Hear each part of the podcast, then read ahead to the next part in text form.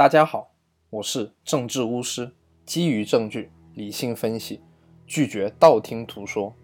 今天我们将会聊聊关于奴隶主与奴隶之间的关系。我所说的奴隶主是指执政者与社会精英，奴隶就是普通老百姓以及处于社会下层的群体。聊到奴隶主，咱们就得聊聊毛泽东。毛泽东是一个伟人，我非常欣赏他。但是在很多西方国家的人不太认同我的想法，他们认为我对伟人的标准和现代文明的差距太大。其实他们同意与否，对我来说这一点都不重要。在这个世界上，游戏的规则就是掠夺有限资源，大家凭自己的能力去抢，强者抢得多，弱者抢得少。在这个弱肉强食的游戏里，能够凭自己的能力把更多的资源占为己有的人。就是强者。我知道肯定有很多人反对我这种想法，他们认为弱肉强食的时代已经过时，与世无争、无欲无求才是人类追求的最终境界。我可以告诉你，所谓的与世无争、无欲无求，只是你为自己无能找到了一个很好的借口罢了。当一个人生活需要去找工作、赚钱、养家。你需要与不同竞争对手一起面试筛选，能力不够的反而就会被淘汰。就像有一碗狗粮，几十只恶狗打破头的想要抢夺，胜者为王，败者为寇。不要说我歧视，我只是用比较形象一点来形容这个道理而已。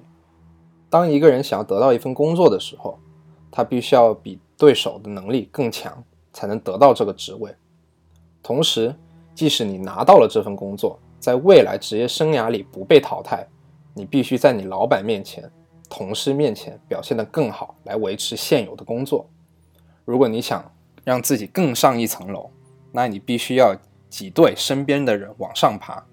如果是一个生意人，你就必须要和竞争对手抢夺客户，各自明争暗斗、勾心斗角，就是为了能够掠夺更多的资源。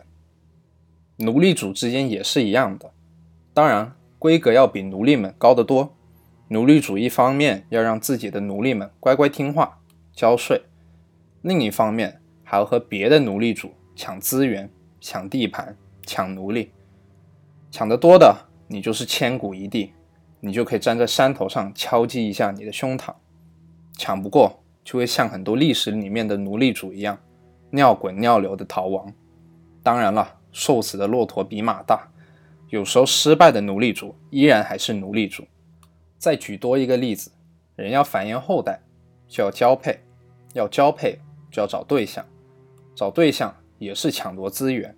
如果颜值一般、背景一般、学历一般，而又想得到稀缺资源的异性，那就必须要和情敌们竞争，脱颖而出，才能得到交配权。但如果权势够大，那么就可以后宫三千万。占无限资源，晚上想干嘛就干嘛。反过来，女人也是一样，钓男人也是抢资源。尤其是想要让高档男人屈服你的脚下时，你就要有资本。好比武则天级别的，可以养着自己喜爱的面首。我想表达的意思是，从古至今，不管哪个年代、哪个民族，弱肉强食的掠夺游戏从来没有改变过。只是换了个方式去抢夺，并且这种情况永远不会停止。毛泽东是赤脚打江山，赶走了国民党，建立了新中国。他能够从无到有，也可以说他成为了几亿奴隶的主人，让几亿奴隶们称他万岁万岁万万岁。他是改变了时代的强悍人物。很多人对奴隶主的评价标准是他们对奴隶们是否好。如果是从奴隶的角度出发，这种标准没有什么错。如果站在奴隶主的角度来说，他们也是赌上性命打天下，为自己能够掠夺更多的资源，为了圈地，为了圈奴隶，为了满足自己的野心和欲望。人家去卖命，不是为了爱的奉献，也不是为了让奴隶们过得更好。没有奴隶主会真心对奴隶好，处处为奴隶们着想，即使偶尔有。也是为了统战，让他们看一场秀而已，是为了更好的收割他们的韭菜。这就是政治。所谓的伟人和屠夫，这两个字从来没有矛盾。至于所谓法律和道德，都是奴隶主用来惩罚奴隶和约束奴隶的工具。奴隶主凌驾于这些东西，也不需要守护这些东西。从古至今，纵观人类发展史，也就是奴隶主、权力者、上层基因的发展史，奴隶连写进历史的资格都没有。所以，我所提到的历史，是指权力者作为主角的历史。历史就像一个滚动的齿轮，奴隶们就像千万颗灰尘。齿轮在转动的时候，灰尘有时候会掉落，有时候会被挤压，这都很正常。有人可能会说我你太冷血，难道人性里不应该同情弱者吗？其实真的不是我冷血，我只是在这里简单地描述了一下这个世界的客观现象而已。如果硬要说同情弱者，那我想反问你。你是素食者吗？如果不是，那你平时吃肉的时候，你会不会去顾及动物们的感受？动物也有感情，也会感觉疼，但在你眼里，它们只是盘子里的一块肉。为了满足食欲，每天都有多少亿的动物送进屠宰场？你也不认为这是理所当然的吗？在农村，每逢过年。家家户户杀鸡、杀鸭、杀猪、牛羊，就是为了庆祝新的一年的到来。家人吃一顿团年饭，大家开开心心。可是动物在嚎叫，在哀求，谁会理解他们呢？谁会同情他们呢？在动物眼里，人类个个都是屠夫，是罪恶的。人类手握他们生死大权，就因为人类比他们强大。同样，奴隶主。也是掌握了奴隶者的生死大权，在奴隶主的眼里，奴隶者只不过是被圈养的畜生，他们作为劳力者，为主人服务，他们完全没有任何人身自由可言，没有尊严的他们活着，大家都不是干净的，所以也没有资格站在道德的制高点上去批判毛泽东这样级别的人生游戏玩家。自私和欲望是所有生物与生俱来的天性。很多时候，你自以为很仁慈、很善良，其实只是因为你没有能力去残暴。在农场里，当农场主生意好的时候，会让猪群们多多繁殖，好宰了赚钱。当在农场里闹了猪瘟，农场主就会把猪群活活的埋掉。一切都是从自身利益点出发。同样，奴隶主看待奴隶也是这样的。当奴隶主需要炮灰的时候，可以搞一下光荣妈妈，让奴隶主们多多繁殖。繁殖过多了，就来个生育计划，把他们灭掉。随意也理所当然的事。毛泽东曾经多次公开对日本军国主义表示感谢，他明确的说道。多亏日本侵华，我们才能夺权。中国八年抗日战争也没有要求日本战争赔款，这就体现出了奴隶主对奴隶的这种价值观。就好比在日本南京大屠杀，在奴隶主看来，死去的三十万人不算什么，只要有利益，牺牲奴隶者，理所当然的事情。毛泽东后来也用实际行动证明了这一点。在一九五四年十二月份，也就是抗日战争的十年后，毛泽东在同缅甸总理吴奴在谈话中首次谈到战后日本的地位。毛泽东说道：“中国人民对于日本也没有那么恨了，而是采取友好的态度，希望同日本展开合作。在亚洲一些国际会议上，也应该要邀请日本过来。